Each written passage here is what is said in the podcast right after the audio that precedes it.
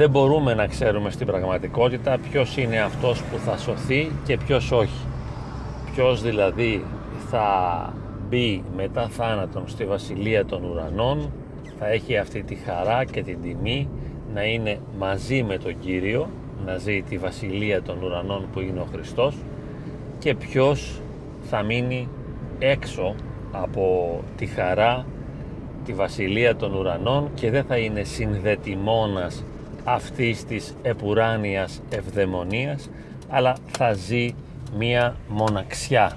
Θα ζει μια ερημία. Βέβαια υποστηρίζουμε ότι αν κάποιος τηρεί τις εντολές του Θεού και είναι σωστός άνθρωπος τότε θα έχει τη δυνατότητα να ζήσει αυτή τη χαρά της Βασιλείας των Ουρανών. Δηλαδή να συναντήσει και να ζήσει τον Χριστό. Όμως θα μπορούσε κανείς να το αμφισβητήσει αυτό διότι η τήρηση των εντολών και μάλιστα αυτό το οποίο οι περισσότεροι θεωρούμε ως τήρηση των εντολών δηλαδή το να είμαστε σωστοί το να αγωνιζόμαστε και να κατορθώνουμε να είμαστε σε ένα ύψος και μάλιστα αυτό το ύψος να είναι ανταγωνιστικό δηλαδή να είμαστε καλύτεροι από όλους τους άλλους. Αυτό το γεγονός δεν είναι ιδιαίτερα σημαντικό σε ένα επίπεδο πνευματικό. Δηλαδή το να μπορώ να είμαι πολύ άξιος, πολύ ικανός και να τα καταφέρνω πολύ καλά. Μερικοί άνθρωποι επιμένουν πάρα πολύ σε αυτό είτε είναι πιστοί είτε όχι είτε στο χώρο της εκκλησίας είτε εκτός επιμένουν πάρα πολύ στην ορθότητα των συμπεριφορών. Είναι αυτοί οι άνθρωποι οι οποίοι αγωνίζονται και πολλές φορές βασανίζονται για να κατορθώνουν το σωστό. Και θα είναι κρίμα αυτοί οι άνθρωποι οι οποίοι είναι αγωνιστές και υπακούν στον νόμο και στις εντολές να χάσουν αυτή την ευκαιρία να είναι μετά θάνατον αναστημένοι σε κοινωνία με την όντως ζωή που είναι ο Χριστός. Τι θα μπορούσε να πει κανείς γι' αυτό; Οι βουλές του Κυρίου είναι ανεξιχνίαστες. Η σοφία του δηλαδή είναι απίθμενος και κατά συνέπεια δεν μπορούμε να συλλάβουμε τον τρόπο με τον οποίο θα ενεργήσει ο Κύριος. Δεν μπορούμε να ξέρουμε τι είναι αυτό που θα συμβεί. Όπως δεν μπορούμε να γνωρίζουμε σε αυτή τη ζωή την όντως αλήθεια. Ποια είναι η όντως αλήθεια; Το όντως αληθινό. Τι είναι αυτό εν τέλει που θα συμβεί μετά θάνατον; Δεν μπορούμε να το ξέρουμε. Γνωρίζουμε όμως κάτι άλλο από τη διδασκαλία της Εκκλησίας και των Αγίων Πατέρων ότι αυτό που έχει πολύ μεγάλη σημασία είναι το ράγισμα της καρδιάς. Είναι ένας βαθύς καρδιακός πόνος που θα μπορούσαμε να πούμε ότι είναι ένας πόνος αναξιότητας, ένας πόνος μηδαμινότητας, η συνέστηση ότι δεν μπορώ να σταθώ στο ύψος του Θεού και δεν μπορώ να είμαι αυτό που ο Θεός θέλει από μένα. Έχει ιδιαίτερη σημασία και αυτή η βιωματική κατάσταση. Αυτό το αίσθημα δηλαδή, αυτό το βίωμα ότι είμαι πολύ μακριά από το Θεό και ένας πόνος που προέρχεται από αυτή την αποστασιοποίηση όταν υπάρχει και μία σχέση. Αυτή η σχέση δηλαδή της προδοσίας. Όταν διαπιστώνω συνεχώς ότι είμαι μακριά από το Θεό. Ότι δεν μπορώ να υπακούσω στις εντολές Του. Ότι δεν μπορώ να εφαρμόσω το θέλημά Του στην προσωπική μου ζωή. Ότι ο εαυτός μου συνεχώς διαφεύγει, ξεφεύγει, ξεγλιστρά και ξεγλιστρά και από την δική μου βούληση από αυτή τη δύναμη του αυτοέλεγχου που θα ήθελα να έχω ξεγλιστρά ο εαυτός μου και διαφεύγει αλλά και γενικότερα ένα σωρό αδυναμίες που έχω μέσα μου δεν μου επιτρέπουν να είμαι ο άνθρωπος που θα ήθελα να είμαι. Και διαπιστώνω συνεχώς ότι δεν είμαι όπως εκείνα τα άτομα τα οποία αναφέραμε στην αρχή τα οποία μπορούν να αγωνίζονται και να κατορθώνουν την υπακοή στο θέλημα του Θεού ή να είναι όπως πρέπει να είναι. Να ακολουθούν δηλαδή τους κανόνες να υπερβαίνουν την αδυναμία του εαυτού τους που λέμε καμιά φορά ότι δεν νιώθω δύναμη, ενέργεια, είμαι εξαντλημένος, είμαι πεσμένος, δεν έχω όρεξη. Και αυτοί μπορούν να βιάζουν τον εαυτό τους ώστε να γίνονται έτσι όπως πρέπει να είναι. Και μάλιστα βέβαια σε μεγάλο βαθμό και με την κοσμική έννοια. Δηλαδή συνεχίζω να εργάζομαι όσο πιο δυναμικά γίνεται. Συνεχίζω να ανταπεξέρχομαι στις υποχρεώσεις μου τις κοινωνικές και τις επαγγελματικές υποχρεώσεις αλλά και μέσα στο σπίτι μου να κάνω τις δουλειές που πρέπει να τα δώσω όλα, να γίνω θυσία για όλους. Αν και βέβαια καμιά φορά αυτό έχει ένα τίμημα το τίμημα της αποδιάρθρωσης του εαυτού όπου εκεί αρχίζω να γκρινιάζω να φωνάζω, να ορίομαι, να διαμαρτύρομαι, να θλίβομαι, να εξαγριώνομαι αλλά παρόλα αυτά παραμένω πιστός στο σωστό και λέω ότι είμαι αυτός που πρέπει να είμαι. Ίσως και κατά βάθος ο ίδιος μου ο εαυτός δεν μου επιτρέπει να απομακρυνθώ από αυτό που θα έπρεπε να είμαι. Δηλαδή, ίσως δεν είναι ένα παιχνίδι ανάμεσα σε μένα και στο Θεό, αλλά ανάμεσα σε εμένα και σε εμένα. Είναι ένα εγωκεντρικό παιχνίδι. Υπάρχουν αυτά τα εσωτερικευμένα πρέπει τα οποία οφείλω να ακολουθήσω. Πρέπει να είμαι καθώς πρέπει να είμαι. Διότι διαφορετικά ο ίδιος δεν μπορώ να αντέξω τον εαυτό μου.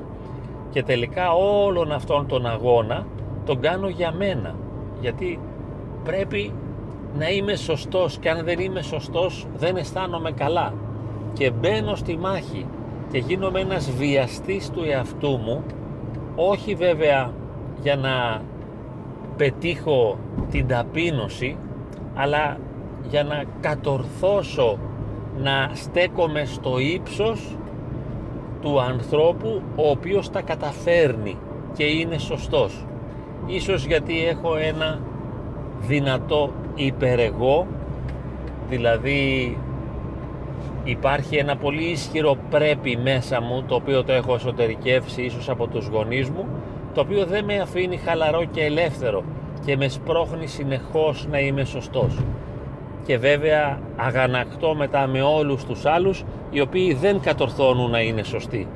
Οι άλλοι κάνουν λάθος γιατί ίσως δεν έχουν εσωτερικεύσει μέσα τους αυτά τα πρέπει τα γονεϊκά τα οποία είναι αυστηρά και τους αναγκάζουν συνεχώς να είναι έτσι όπως θα έπρεπε να είναι.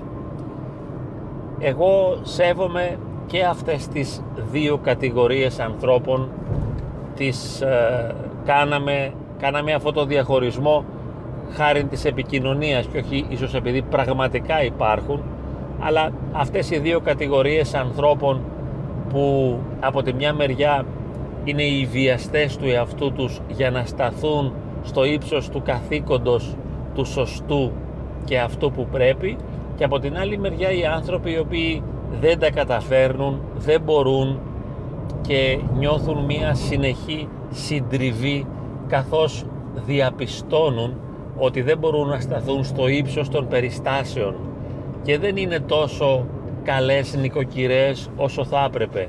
Δεν είναι στη δουλειά τους τόσο αποδοτικοί όσο θα έπρεπε. Στις σχέσεις τους με τους φίλους και τους συγγενείς δεν τα καταρθώνουν τόσο καλά και στη σχέση με τα παιδιά τους ίσως δεν τα καταφέρνουν τόσο καλά αλλά νευριάζουν, θυμώνουν, οργίζονται ή έχουν πτώσεις της διάθεσης που δεν τις επιτρέπει αυτή η πτώση της διάθεσης να ενεργοποιηθούν και να κάνουν όλα όσα θα έπρεπε να κάνουν δηλαδή να τακτοποιήσουν το σπίτι, να φερθούν με όμορφο τρόπο στους άλλους, να δουλέψουν όπως θα έπρεπε να δουλεύουν και γενικά να κάνουν όλα όσα θα έπρεπε. Αυτοί οι άνθρωποι μπορεί να έχουν μία ματωμένη, ραγισμένη, πληγωμένη καρδιά και έχει και αυτό μία πολύ μεγάλη σημασία. Ένας εσωτερικός πόνος. Ο πόνος της συνέστησης ότι δεν μπορώ να τα καταφέρω τόσο καλά όσο θα έπρεπε. Έχει πολύ μεγάλη σημασία και αυτό. Για σκεφτείτε το, δηλαδή συνεχώς να αισθάνεσαι πως ο εαυτός σου σε προδίδει και τελικά δεν μπορείς να καυχηθείς για τίποτε και φυσικά δεν μπορείς να καυχηθείς ούτε για τις αδυναμίες σου όπως έλεγε ο Απόστολος Παύλος ότι καυχάται για τις αδυναμίες του αλλά εμείς δεν μπορούμε να καυχηθούμε ούτε για αυτό για τα παθήματα διότι έχουμε τη συνέστηση ότι και τα παθήματα οφείλονται σε μας όπως και τα πάθη και γενικά έχουμε αυτή τη συνέστηση ότι είμαστε αδύναμοι και δεν μπορούμε να τα καταφέρουμε και συνεχώς αποτυγχάνουμε και μας πρόδωσε και εκείνο το εφηβικό νεανικό όνειρο τότε που φανταζόμασταν και υποθέταμε ότι πού θα πάει θα μπορέσω να τα καταφέρω. Κάποια στιγμή θα το πετύχω. Κάποια στιγμή θα γίνω ο άνθρωπος που θα ήθελα να είμαι. Όμως έρχονται τα χρόνια μετά να μας ε, διαψεύσουν και να μας δείξουν πως δεν γίναμε αυτό που θα έπρεπε να είμαστε αλλά θα χρειαστεί να συμφιλιωθούμε έχοντας έναν εαυτό που δεν είναι αυτός που θα θέλαμε και θα χρειαστεί να συμφιλιωθούμε με συμπεριφορές, με πράξεις, με σκέψεις, με αισθήματα τα οποία ποτέ δεν θα θέλαμε να τα είχαμε. Έχουμε μία δυνατότητα και εμείς να αναθέσουμε αυτή την εμπειρία η οποία είναι και τραγική εμπειρία ενώπιον του Θεού να την χαρίσουμε στο Θεό να του δώσουμε στο Θεό όλο αυτό να το προσφέρουμε όπως εκείνος μας πρόσφερε τη ζωή με καλοσύνη όχι με κακία εμείς αντιπροσφέρουμε και του λέμε πάρε Κύριε αυτό που μπορούμε να είμαστε εσύ μας έδωσες αυτά τα τάλαντα, αυτές τις δυνατότητες, αυτές τις αδυναμίες και εμείς μόνο αυτό μπορούμε να κάνουμε. Και σου τα προσφέρουμε, σου τα δίνουμε με έναν πόνο. Δεν είμαστε χαρούμενοι, καμαρωτοί, άνετοι. Δεν ερχόμαστε να σε πλησιάσουμε με καμάρι και με δυναμισμό και με αυτοπεποίθηση αλλά ερχόμαστε σαν πληγωμένες οντότητες τραυματισμένες και σου αναθέτουμε αυτό το πόνο. Και λέμε Κύριε δεν μπορούσα να είμαι αυτό που θα ήθελα αυτό που θα έπρεπε αλλά είμαι ένας ταλέπορος άνθρωπος. Η ζωή μου έδειξε ότι έχω άπειρες αδυναμίες, ο χρόνος με έπεισε πως δεν μπορώ να τις ξεπεράσω.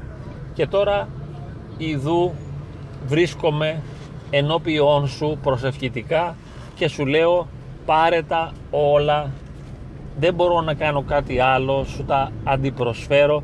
Είναι τόσο μικρός και λίγος ο εαυτός μου και πονάω γι' αυτό και θλίβομαι και λυπάμαι και στεναχωριέμαι και σε παρακαλώ να με συγχωρέσεις.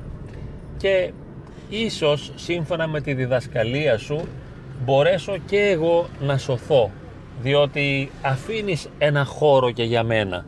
Έτσι θα μπορούσα να συμπεράνω μέσα από τη διδασκαλία σου ότι υπάρχει ένας χώρος και για τους αναξίους, για αυτούς που δεν κατάφεραν να είναι αυτό που θα έπρεπε να είναι. Και έτσι είμαι και εγώ και έτσι προσέρχομαι, έτσι σε πλησιάζω σε πλησιάζω ως ένας άνθρωπος ταπεινός, ταλέπορος, ανασφαλής, φοβισμένος, πληγωμένος. Έτσι έρχομαι κοντά σε σένα. Δεν μπορώ να κάνω κάτι άλλο. Δεν έχω άλλες υπαρξιακές δυνατότητες. Το κατάλαβα αυτό όπως είπαμε μέσα από το χρόνο.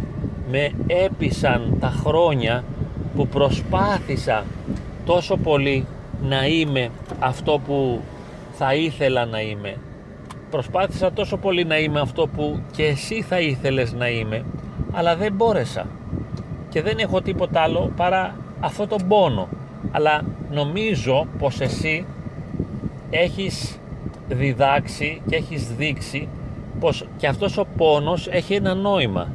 Έρχομαι λοιπόν να σου καταθέσω τώρα αυτό τον πόνο και να πω πως Κύριε πονάω, είμαι πληγωμένος γιατί διαπιστώνω ότι στη ζωή μου έκανα μόνο λάθη. Είμαι τόσο μικρός και τόσο λίγος και σε παρακαλώ τώρα έτσι ως ενδεής, ως ταλέπορος, ως πάμφτωχος, ως ε, κακομύρης θα λέγαμε, να με ελεήσεις εσύ. Εσύ που έχεις ε, μεγαλοδυναμία, παντοδυναμία, άπειρη δόξα, εσύ που είσαι βασιλεύς των βασιλέων με έναν τρόπο μεταφορικό, που είσαι ο άρχοντας και δημιουργός του σύμπαντος κόσμου και που ολόκληρο το σύμπαν με τα δισεκατομμύρια γαλαξίες που έχει είναι ένα τίποτα, ένα μικρό, μια μικρή κουκίδα στο δικό σου νυχάκι. Είναι ένα τίποτα όλα αυτά. Με ένα μεταφορικό τρόπο το λέμε. Τόσο μεγάλη είναι η δύναμή σου. Και επειδή είναι και τόσο άπειρη η αγάπη σου που εσύ ο δημιουργός αυτού του σύμπαντος κόσμου ανέβηκες για μένα και μόνο για μένα τον ανάξιο ταλέπορο και μικρό στο σταυρό και βασανίστηκες και πέθανες για μένα και αναστήθηκες μετά σε παρακαλώ να αναστήσεις και μένα. Επειδή δεν σου κοστίζει τίποτα επειδή είσαι τόσο μεγάλος και τόσο σπουδαίος και τόσο φοβερός και εγώ έχω να σου προσφέρω κάτι, έχω να σου δώσω κάτι. Την συνέστηση και τη συνείδηση της αποτυχίας και της αδυναμίας μου. Θα ήθελα να σου δώσω την αρετή μου θα ήθελα να σου δώσω τα ηθικά και πνευματικά μου κατορθώματα. Θα ήθελα να είχα αγνότητα, καλοσύνη. Θα ήθελα να ήμουν προσφορά και θυσία για όλο τον κόσμο. Θα ήθελα να ήμουν αγάπη. Αλλά δεν το κατάφερα αυτό. Δεν μπόρεσα να είμαι όλο αυτό που θα ήθελα να είμαι. Δεν μπορώ. Δεν το κατάφερα. Τώρα πια είναι αργά για να ελπίζω σε άπιαστα όνειρα κατάλαβα ποιος είμαι κατάλαβα ποιες είναι οι δυνατότητές μου. Στα δίνω εσένα δεν μπορώ να κάνω κάτι άλλο δεν μπορώ να κάνω αλλιώς. Έτσι δεν έχω καμιά άλλη δυνατότητα σου τα προσφέρω και σε παρακαλώ να με συγχωρέσεις και να με ελεήσεις. Δεν, δεν μπορώ να κάνω κάτι άλλο. Και ακριβώς ελπίζω στην παντοδυναμία σου ελπίζω σε αυτό το γεγονός ότι εσύ είσαι σπουδαίος και φοβερός και μεγάλος ελπίζω σε σένα αυτά σε παρακαλώ να με βοηθήσεις γιατί είμαι συντετριμένος και διαλυμένος και δεν έχω τίποτα, καμία δύναμη, δεν έχω καμία δυνατότητα. Ελπίζω στο μεγαλείο της δικής σου αγάπης. Περιμένω τη δική σου βοήθεια και τη δυνατότητα της λύτρωσης, μόνο από σένα.